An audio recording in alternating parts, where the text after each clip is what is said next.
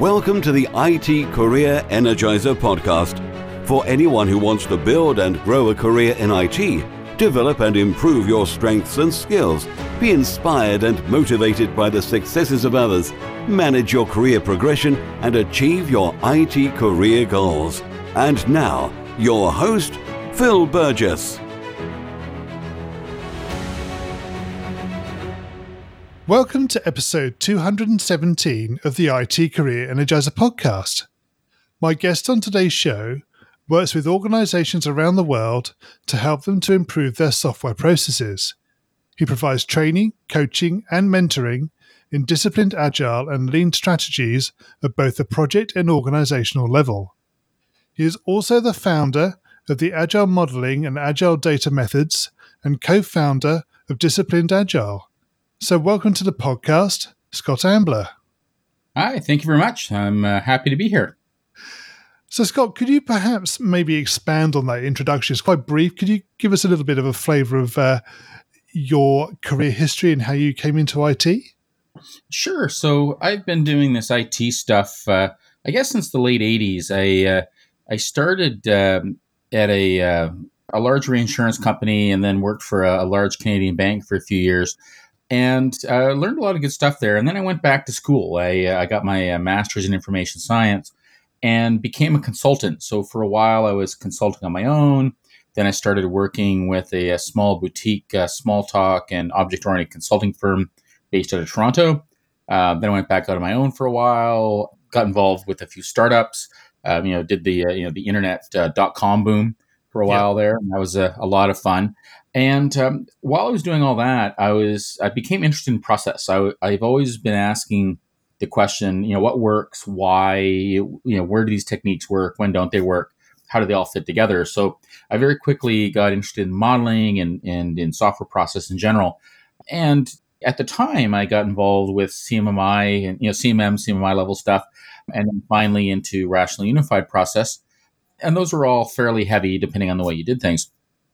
But at the time, I, I decided that I you know I started realizing that you know particularly the CMM stuff wasn't working so well, and um, I started lightening things up, and that's how I got in, into the agile space, and then through the 2000s, uh, basically helped organizations figure out this agile stuff and apply agile in um, semi-strange situations sometimes, um, usually at scale in enterprise class environments. So um, that's what I've been doing uh, for you know, almost 30 years, I guess, if I was around the numbers. Yeah. Could you maybe tell us a little bit about um, your company as well, Disciplined Agile? So Disciplined Agile was actually just recently purchased by uh, by PMI, the Project Management Institute. Oh yes, yeah, yeah, yeah. So it's a, a, a whole new ballgame.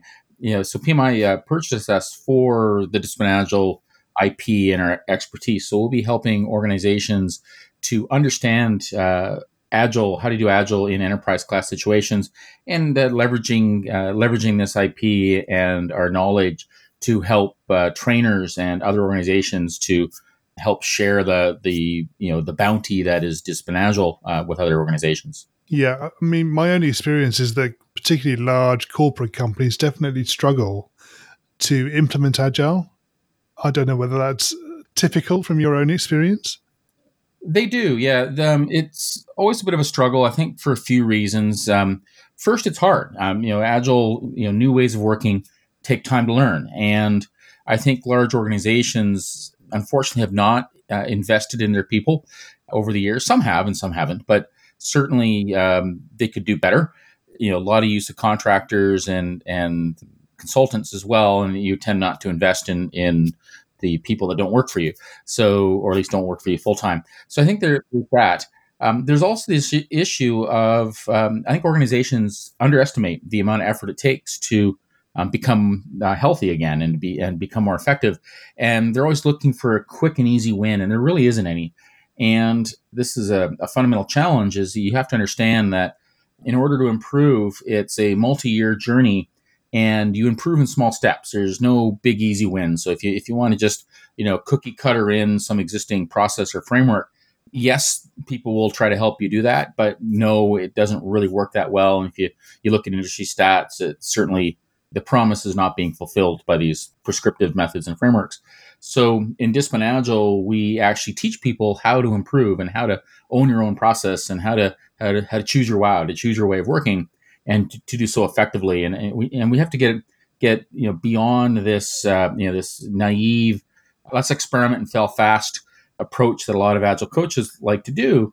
And rather you know why can't we leverage the learnings of other organizations? Why can't we you know, we don't have to to reinvent the wheel. And because other organizations have figured these things out. So instead of failing fast we prefer to say uh, we'd rather help you succeed early. And by leveraging the DA toolkit um, organizations can make better decisions, but you know, better process decisions, and identify techniques and strategies that are more than likely that are more likely to work for them. So that way, when they do experiment with the technique, they have a greater chance of it actually succeeding. So as a result, they speed up their their improvement process. But having said all this, you still need some basic skills, some basic knowledge, and some you know basic you know basic mindset. It takes time and it takes time and effort to learn. So um, a lot of organizations don't want to take this time and effort, and, and, and, they're always looking for these easy wins. And as a result, it was very common to see um, large organizations be on their fourth or fifth agile transformation because the, the previous ones haven't stuck. Yes. and they're still making the same basic mistake of of trying to try to get it done quickly and you know try to go for these easy these easy strategies, and there simply aren't any. Yeah. So Scott, can you share with us um, a career tip one that the audience may not know and perhaps should? Always be trying to learn. Always be reading and and read widely. I uh, I was at a conference a few weeks ago, and somebody asked me, you know, how do you get better at business? And how do you have a how, how do you have this gain this wider understanding of the environments that you're in? And it's like, well, I read and I read widely. It's not just about IT stuff that I read. I'll read business magazines and uh, business websites and you know non-business stuff as well. So I'm constantly consuming information, consuming ideas, and I think this is uh, this is absolutely critical. So, you know, the absolute best advice I ever got uh, years ago. I worked for a, a large Canadian bank I, I mentioned earlier, and the vice president that I worked for had this habit of once a quarter he would try to spend a half an hour with all the people under him which was great. So you could you know have a conversation and and, and pick his brains. And the, the best advice I ever got um, was from him, and he, and it was exactly that: read widely and read often, read widely. Okay, um, and Scott, can you tell us about your worst IT career moments and what you learned from that experience? Yeah, so only picking one is is hard, um, but I think the um, probably the worst uh, project I was ever on which is strange because it was it was a great team, but the project itself was a disaster. And we were trying to build a system, and uh, you know, we're trying to help the help the customer. And we had two fundamental challenges. It, w- it was actually the only the only team I've ever been on where we failed for technical reasons, and we were being forced to use technology. Uh, so basically, a salesperson was selling this company technologies, and then we were having to try, try to make them work together and like we had beta everything, and it, it was absolutely horrendous. And we were um, so our biggest problem, one that really got me, was we were using database technology that couldn't store negative numbers. So that's a bit of a bug. Yeah. and, um, and, and, and to be fair, you know, the vendor, you know, flew some top notch people, uh, you know, flew, flew, them in and they, they're trying to work it. But, um, you know, when, when, you're, when you run into a fundamental flaw like that, you know, t- it's time to give up on that technology and you know wait wait for them to become uh, uh, real, basically. So and then you know and that, you know the database didn't work, the app server didn't work, they didn't talk to each other. We were being forced to use all this reasonably bad technology, and then you know when we tried to make it clear that you know there was no hope of us ever getting this done the salesperson and you know so we tested and we had you know pretty solid reasons why this wasn't going to work. Um, the salesperson response was, "Well, we'll just fake the test data and we will detect the test results." And we'll make it look as if it's working, even though it's not. And that was it for me. And you know, I, I walked off. But um, it was absolutely, truly unfortunate um, what had happened there. And they went for mon- you know many more months after I left, and then eventually they, they all crashed and burned, and it was a, a complete disaster. Yeah. Did, did you learn anything in terms of taking away some knowledge that you can apply later on to other experience or other projects?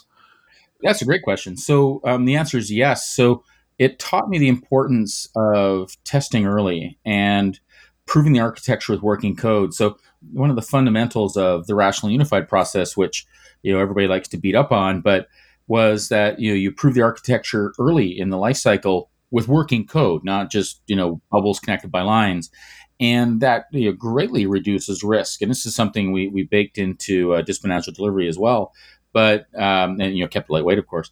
But we it was absolutely critical. And, and if we, we should have, in hindsight, on that project, we should have um, been testing these technologies uh, on their own to begin with, and you know, doing spikes basically, and showing right away this is you know these things had serious problems. Um, as well, uh, we should have also been um, doing a, uh, you know what you'd call a you know I guess a steel wire or a uh, you know shoot a bullet through and um, do a, a vertical slice of the overall system right away to show that these uh, things didn't integrate either. But you know, live and learn. Yeah, indeed. Okay. So, moving away from your worst moment, can you perhaps tell us about your career highlight or greatest success? I've been involved with several systems where we've released um, things into the into the marketplace that uh, did quite well. It's, it's, really satisfying to see your software up and running. You know, you're going down the street and suddenly you can say, "Hey, I worked on that." So I think there's that. But I, I would I think I would tie it back though, not to the systems though, but more to the teams, the, the, the people that I worked with. I've made friends over the years with people all all over the world, and I think the best teams are the ones that, in retrospect, they're the ones that you make good friends with, and you know the you know the team that plays together stays together type of thing. But I think it's also interesting that if you're still playing together, you know, long after the team has you know moved on to other things, then I think that's a, a, a pretty clear sign that uh, it's gone very well. And I think certainly I've been on several teams where that's been the case. So I think it's a, it really is a people, you know, the people that you work with and the, the friendships that you make are the, the things I look for. Uh, that's what you remember, right? You know, I, I it, it gets interesting. Like these questions are interesting for me because, you know, over 30 years, you know, what do I actually remember?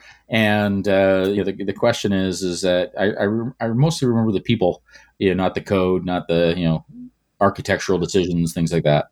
Sure. And, and are there people you've worked with repeatedly as a result of building up good working relations? Yeah, definitely. And it's interesting because the you know once you start building these relationships up with people, yes, you keep coming back. You you work with the people that you know, you work with the people that you respect, and why wouldn't you want to work with them again? You know, you had a good experience before. So, yeah. So Scott, what excites you about the future of the IT industry and careers in IT? Well, it's always changing, and I think there there's that. But the exciting thing is you get to you get to work on on new and interesting things constantly and solve interesting problems. And uh, I love working in new domains. You know, whenever I get to engage with an organization, you know, on the outside it, it always seems easy. Like you know, banking seems easy. You know, grocery chains seem easy and on the on the outside they are right like you know in the grocery business really how hard is it to get a banana onto a shelf and then sell you a banana. yeah. Um, how hard could that possibly be? Um, quite difficult, actually, um, you know, to do that at scale. So it's interesting, you know, whenever I engage with these organizations, that the things that I learn and the things that I get to do and and these problems I get to solve because you know getting banana well getting bananas on the shelf is reasonably straightforward, but getting pharmaceuticals onto shelves safely is quite challenging sometimes. So um, it's one of the reasons why we we see you know certain countries um, have problems with uh, certain diseases that have been solved elsewhere, and it's not because they can't address that disease in that country. It's they don't have the refrigeration, they don't have the transportation to get the medicine to the people in time. Very interesting problems. But anyway, so that's just a uh, interesting segue, I guess. But um, yeah, it's the it, there's always some weird things in every domain, um, so it's it's very exciting that way. We're going to go into the reveal round now. We're going to find out a little bit more about you and the way you think. Are you ready for this? Sure. Maybe not, but we'll see. So, what first attracted you to a career in IT? I sort of stumbled into it actually. Uh, in uh, high school, I was always good at programming and I, I, really enjoyed programming. But when I went to university, I had no clue what I wanted to do. And luckily, I took a computer science course because I uh, I liked programming, and uh, then I, then I discovered when I was in school that uh, you can actually make a career out of this IT thing. So um, yeah, it was sort of uh, just happen chance. The next question you partly answered earlier, I think, but uh, what is the best career advice you've ever received? It was definitely to, to read often, you know, re- read widely and often. Yeah, without a doubt. And, well, conversely, possibly more difficult to answer, what is the worst career advice you've ever received? I think to focus on one technology. I think, uh, you know, I've had people over the years tell me, you know, technology X is really awesome and you should you you should focus on this. And and sure, you know, technology is X is really awesome for about a year and a half, and then uh, and then it, it, dies out or gets replaced or whatever. So yeah, I, th- I think the you know stick with it. Um, you know, you know, focus on a single technology or a single language is, is probably phenomenally bad advice. Yeah, g- good advice to get started, I guess, but certainly not good advice to keep going. If you were to begin your IT career again in today's world, what would you do? What would I do? I, I'd probably take the same sort of path. I guess I'd start out as a as a programmer, but I would I would really try to get my technical game up, get good at modeling, get good at architecture. So I'd I'd want to have a I would want to find it. Yeah, if I had to start again, I think I would find a job where I was part of a team where we had to maintain and evolve an existing s- system, like you know something that was still like a mission critical thing, um, but had been around for a while and had been worked on by many many people, and that would give me the experience I would need to understand, you know, the true uh, challenges around legacy systems and around maintaining and operating your own systems things like that. I've always distinguished between developers who uh, only do new, new, you know, net new development. Um, those are the novice people. Though you know, they, they, they often are phenomenally arrogant, and I think it's because they they know so little that you know they're arrogant. Um, you know, Dunning Kruger effect on that one. But um, the people that you know, the the only the only programmers I respect are the ones who had to maintain somebody else's code and who have had to operate systems in production um, and have been actively involved in supporting supporting and operating their own systems.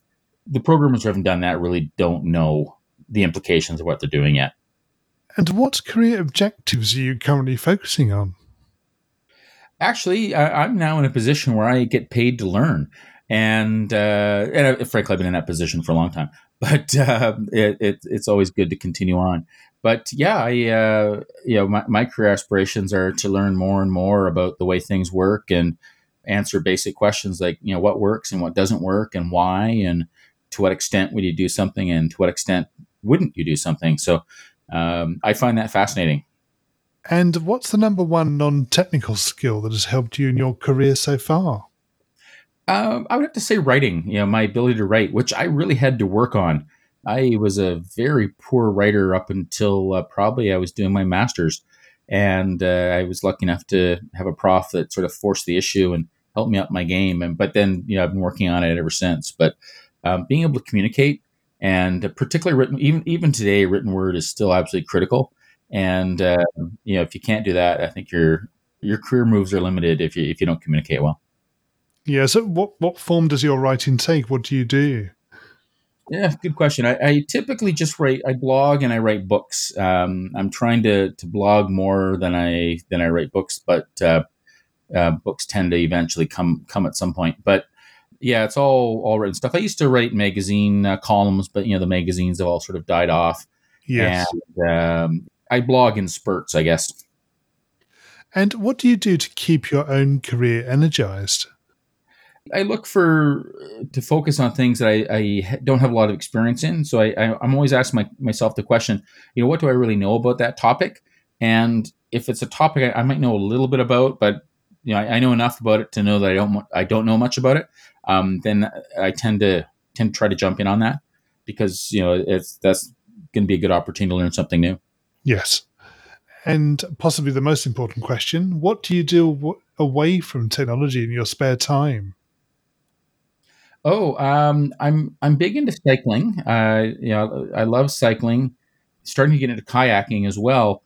But um, for a weird thing, I um, I collect Atari eight bit computer right. um, computers and equipment and uh, software, and I'm I'm slowly putting together a, a reasonably large collection of the old you know computers from the late 70s and early 80s. Wow. Um, all yeah, I, I actually recently obtained. I'm very happy with this.